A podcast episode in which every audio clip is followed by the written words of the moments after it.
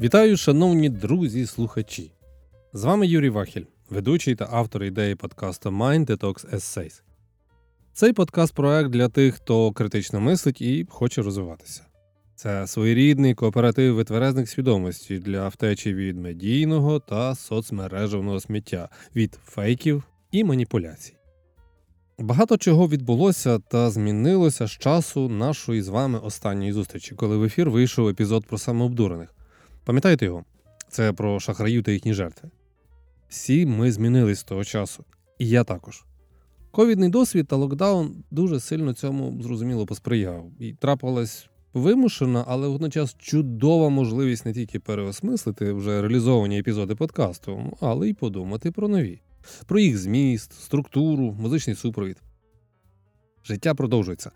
І ми з вами будемо продовжувати спільну подорож, будемо продовжувати досліджувати як людські бездни, так і людські вершини, розмірковувати як про наше з вами спільне, так і індивідуальне буття.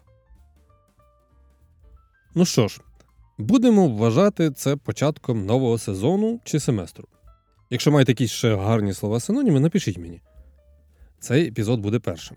Але водночас він є також продовженням дослідження, яке я проводив з колегою в процесі підготовки до чергового семінару українського Аспен клубу в місті Овручі у червні місяці цього року. Семінару про уявне і реальне. В результаті нашої роботи була складена доволі містка спеціальна читанка з епізодами творів Декарта, Берклі, Канта, Лакана, Меясу, Жижика і навіть таких неоднозначних, але без сумніву цікавих авторів, як Лем, Касторіадіс та Андерсон. Вірніше, помилився, поправлю себе. Вірніше, двох Андерсена та Андерсона. Між ними майже 100 років різниці. Буде у нашій з вами сьогоднішній історії і наука, і медицина, і релігія, і філософія, і мозок людини, і казка. Ну і зрозуміло, також уява і реальність. Ну, а почнемо ми сьогодні з вами з казочки. Ми ж їх любимо, правда?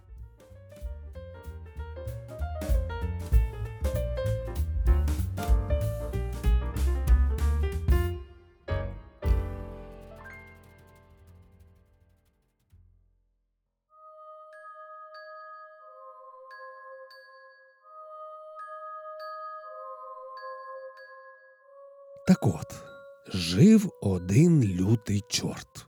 Він був дуже лютий, він був сам сатана. Якось він був у дуже хорошому настрої, тому що зробив собі дивне дзеркало.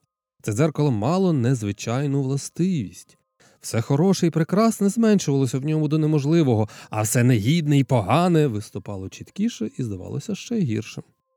Чудові краєвиди виглядали в ньому вереним шпінатом, а найкращі люди потворами або здавалося, що вони стоять на головах і в них нема животів.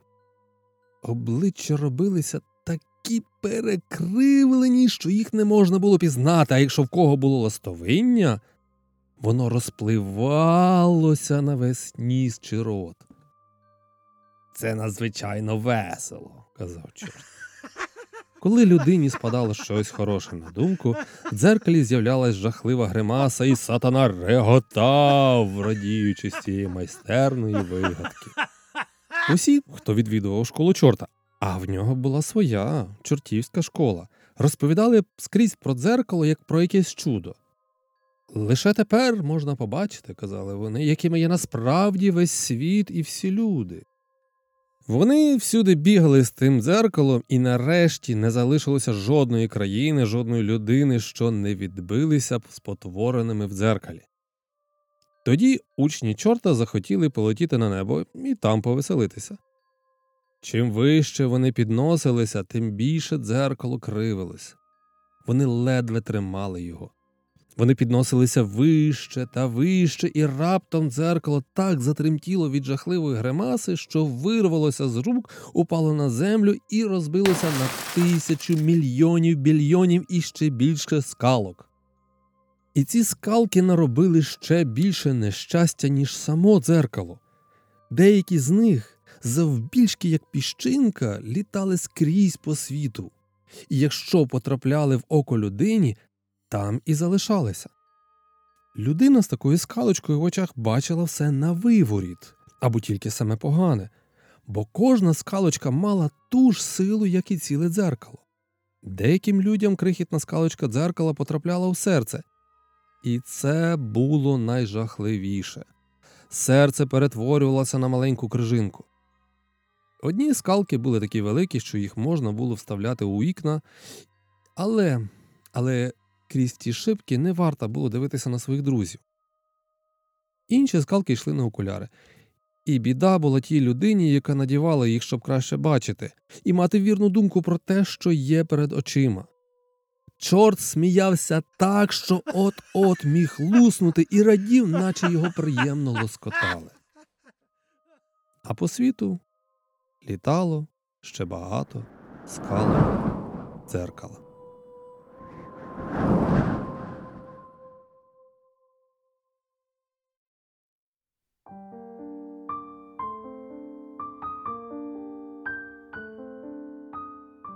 Пригадали, яка казка починається таким жахіттям? Ні? Це казка Ганса Хрістіана Андерсена Снігова королева, яку ми всі з дитинства знаємо і любимо. Ми співпереживаємо з головними героями, уявляємо себе ними, подорожуємо з ними в уявному просторі та часі, долаємо разом з ними труднощі, холод, голод, разом відчуваємо запахи квітів, перемагаємо разом з ними, розкриваємо таємниці разом з ними, уявляємо їх казкову реальність. Цікаво, що казка Снігова королева, попри свою художню та, без сумніву, виховну цінність, на думку дослідників, є також маніфестом протестанта, проявом його боротьби проти гностицизму 19 століття. Якщо не знаєте чи забули, гностицизм це від латинської гностікос обізнаний або грецької гносі знання, це низка релігійних течій, що розвивалися паралельно з християнством. Гностицизм представляв собою термоядерне поєднання східних та еліністичних мотивів з християнською інтерпретацією історії та призначення людства. Ці рухи базувалися на різкому дуалізмі, вони протиставляли дух і матерію. Їхні послідовники виявляли, що світ вщерть наповнений злом, і це зло жодним чином не могло бути створене Богом. А сам світ створений силою, яка називається деміургом. Мета гностицизму полягала у воз'єднанні людини справжнім Богом завдяки таємному знанню. У часи Андерсена Європа перебувала у полоні окультизму. Всюди з'являлися теософські гуртки, підігравався інтерес до спіритизму, алхімії. Публіка відкривала для себе різні езотеричні трактати, як справжні, так і підроблені. Відродився інтерес до тамплієрів і розенкрейцерів та інших орденів, до таємних знань, які століттями нібито приховувала християнська церква. Окультизм на той момент був явищем художнім. Побутовий гностицизм став свого роду естетською позою, інтелектуальним протестом як нігілізм чи атеїзм. Одним словом, все те, що в середньовіччі було інтелектуальною забавою правлячого класу чи еліти, стало надбанням буржуазної масової культури.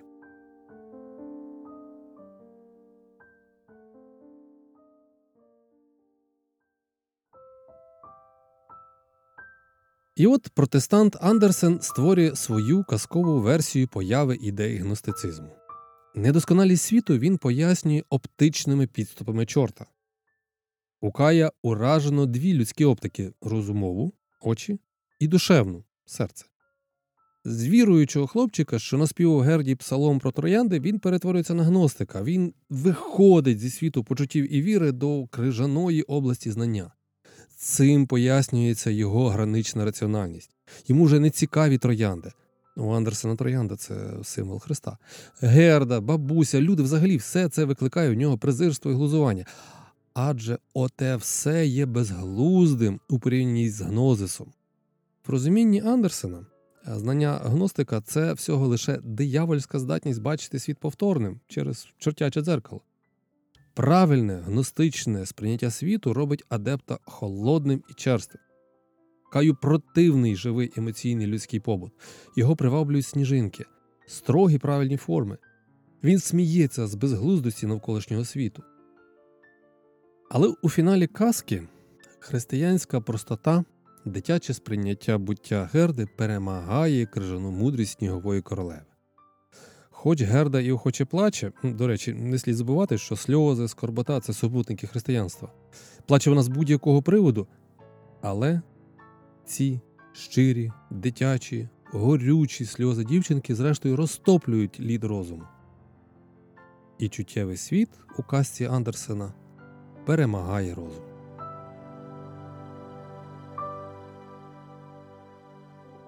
У казці Снігова королева в історії дзеркала, що спотворює світ, приховано насправді набагато більше.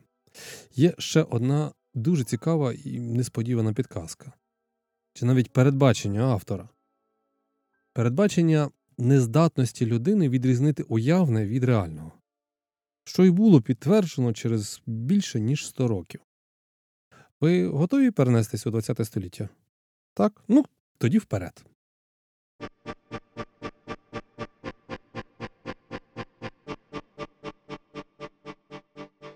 Це був цікавий експеримент, який став відомим і популярним, призвів до маси відкриттів та несподіваних висновків. У середині 90-х ХХ століття нейролог Альваро Паскуаль Леоне провів не зовсім звичайний дослід. Він попросив людей грати на піаніно. Добровольці натовпом йшли в лабораторію Гарвардської медичної школи. Їм пропонувалися прості вправи на піаніно, які вони мали виконувати кожного дня протягом двох годин, протягом п'яти днів. Грати потрібно було однією рукою. Грати мали якомога більш плавно, намагаючись дотримуватись ритму 60 ударів в хвилину.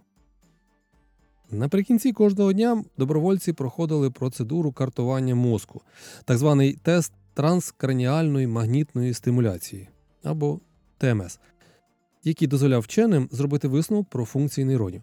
В учасників експерименту ТМС визначала, яка частина моторної кори мозку контролює рухи пальців, необхідні для виконання вправ на піаніно. Перевіряли кожного дня. Не тільки після, але ще до гри. Для цілей контролю кортигальні карти будувалися для пальців обох рук.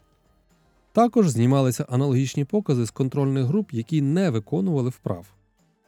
Незважаючи на відносну легкість, завдання вимагало певного тренування і виходило у піддослідних не одразу.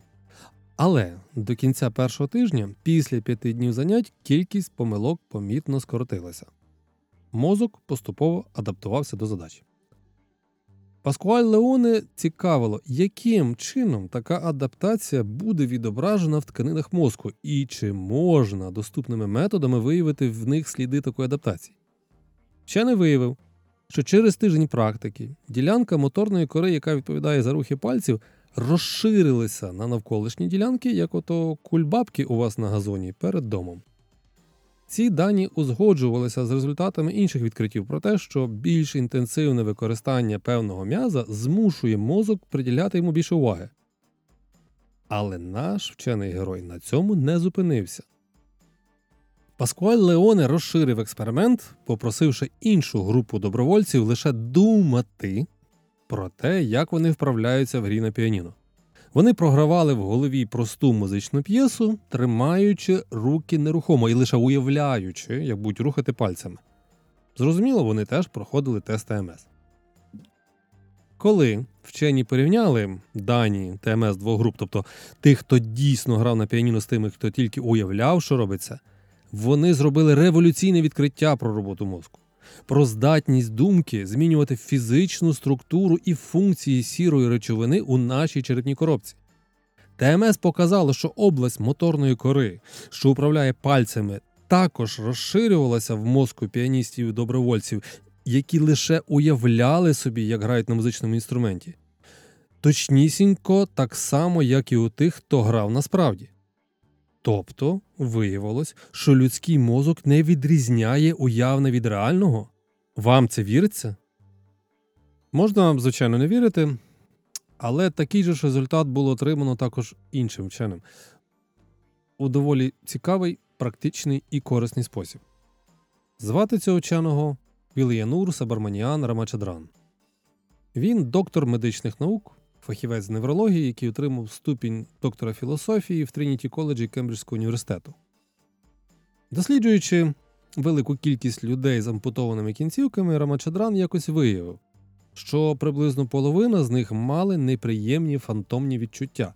Наприклад, одним здавалося, що втрачена рука чи нога застигли в певному положенні і висять як паралізовані або закуті у гіпс.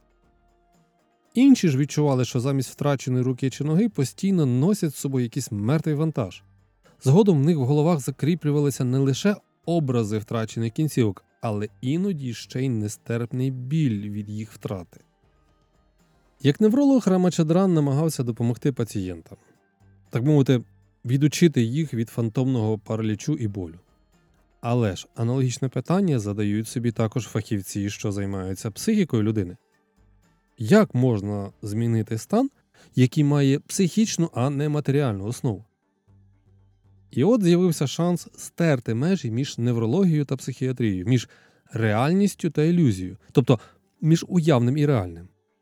Наш новий герой вчений вирішив застосувати метод вибивання клина клином, тобто вирішив почати боротися з ілюзією за допомогою іншої ілюзії. А що, якщо вдасться задурити мозок і послати йому фейкові сигнали, змушуючи його відчувати, що нібито неіснуюча кінцівка все ж рухається? Потрібне було креативне рішення. Пам'ятайте метод Thinking Outside the Box. Якщо його застосувати, то згадану в його назві коробку не слід одразу викидати, а для початку замінити матеріал, з якого вона зроблена. Ну але це вже щось із методів тріз. Рамачадран так і поступив. Для того, щоб ввести в оману мозок пацієнта, він створив дзеркальну коробку. Він вирішив показати мозкові пацієнта дзеркальне відображення його здорової руки, щоб змусити повірити у те, що ампутована рука нібито воскресла. Знаєте, аж проситься в цьому місці сказати Амінь. Дзеркальна коробка Рамачадрана виглядала так, нібито в ній мали перевозити тортик чи солодощі, але, але при цьому вона не мала кришки. Замість того була розділена на два відділення ліве і праве. У передній стінці коробки вчений зробив два отвори. Якщо у пацієнта була ампутована ліва рука, то він просовував свою здорову праву руку через отвір у праве відділення.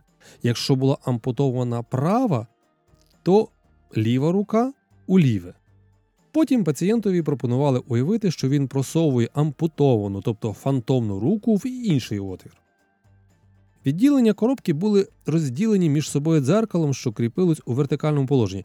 Верніше не так, не зовсім у вертикальному, а під певним кутом, причому так, щоб поверхня була розвернута в бік здорової руки.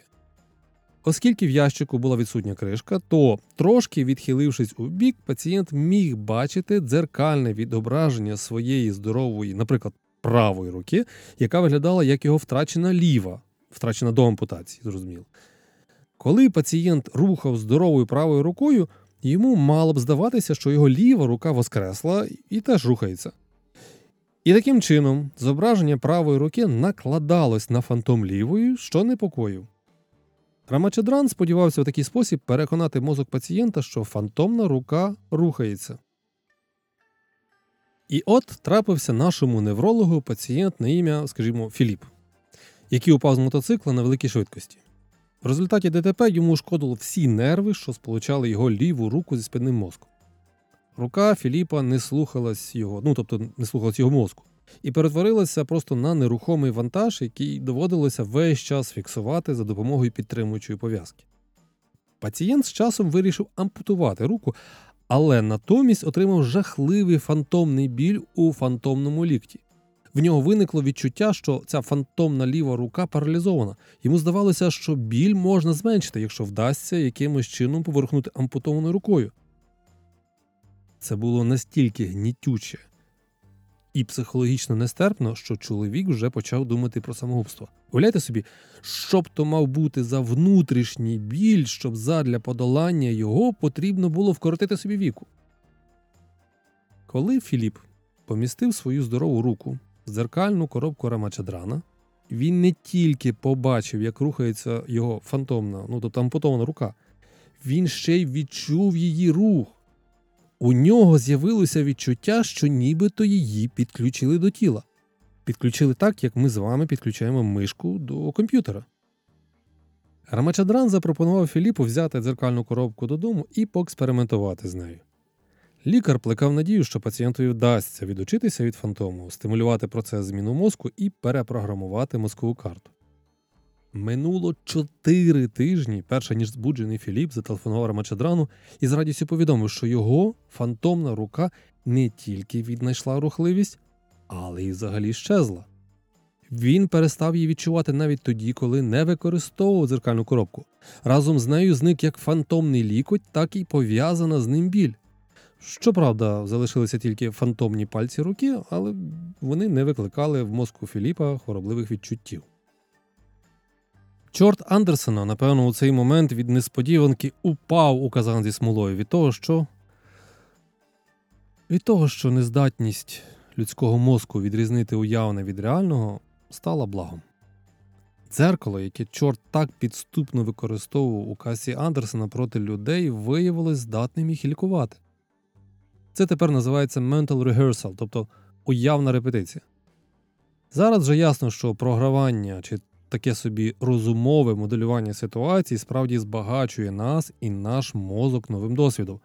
У певному сенсі свідомість не проводить відмінності між дійсними і модельованими рухами, ініціюючи зміни мозку. І тут, як завжди, є гарна і погана новина. Гарна новина полягає у тому, що, використовуючи вказану властивість, можна підготувати себе до майбутньої рухової активності, розвинувши відповідні ділянки неокортексу.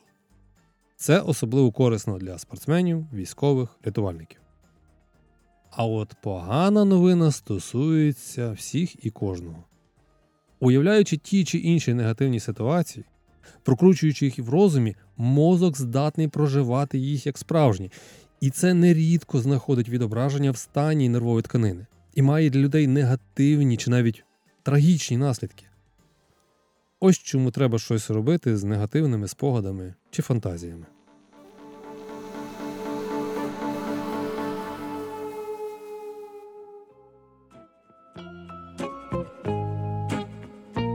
Ось така сьогоднішня історія про казку, про науку, медицину, релігію, філософію, людину, її мозок, уяву та реальність.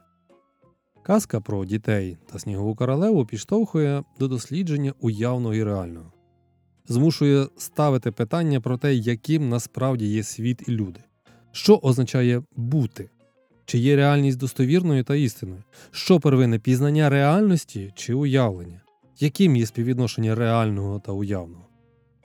А ще казка змушує задумуватись над тим, що нам читали в дитинстві і що тепер ми читаємо самі нашим дітям перед сном. Що ховається під гарними політурками? Що є в тих казках чи історіях? Що хотів автор сказати? Чого казки вчать? Яку реальність описують? Що діти чи дорослі собі уявляють, слухаючи їх? Який міг би бути альтернативний погляд на обставини події чи героїв, описаних у казці? А може, це вже мала б бути не казка, а детектив? Чи вестерн? Чи фантастична повість? Чи горор? Тобто українською жахастик. Жахастик страшніший за психо Гічкока. Казку про Іваса Кателецька пам'ятаєте? Згадали сюжет? І що стало з героями? Уявили обставини? Страшно стало? Ага. Тепер ви самі бачите, що може із уявного і реального наш розум, як казав мій дідусь, накомбінувати.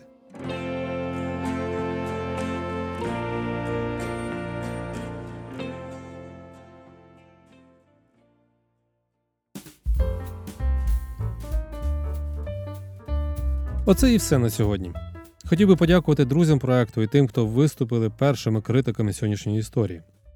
Це Михайло Мінаков, В'ячеслав Воловик та Андрій Кулик. Якщо вам сподобалась вона сьогоднішня історія, якщо вам близька ідея подкасту, прошу підтримати цей проект своїми лайками та поширеннями в соцмережах. До зустрічі! З вами був Юрій Вахель.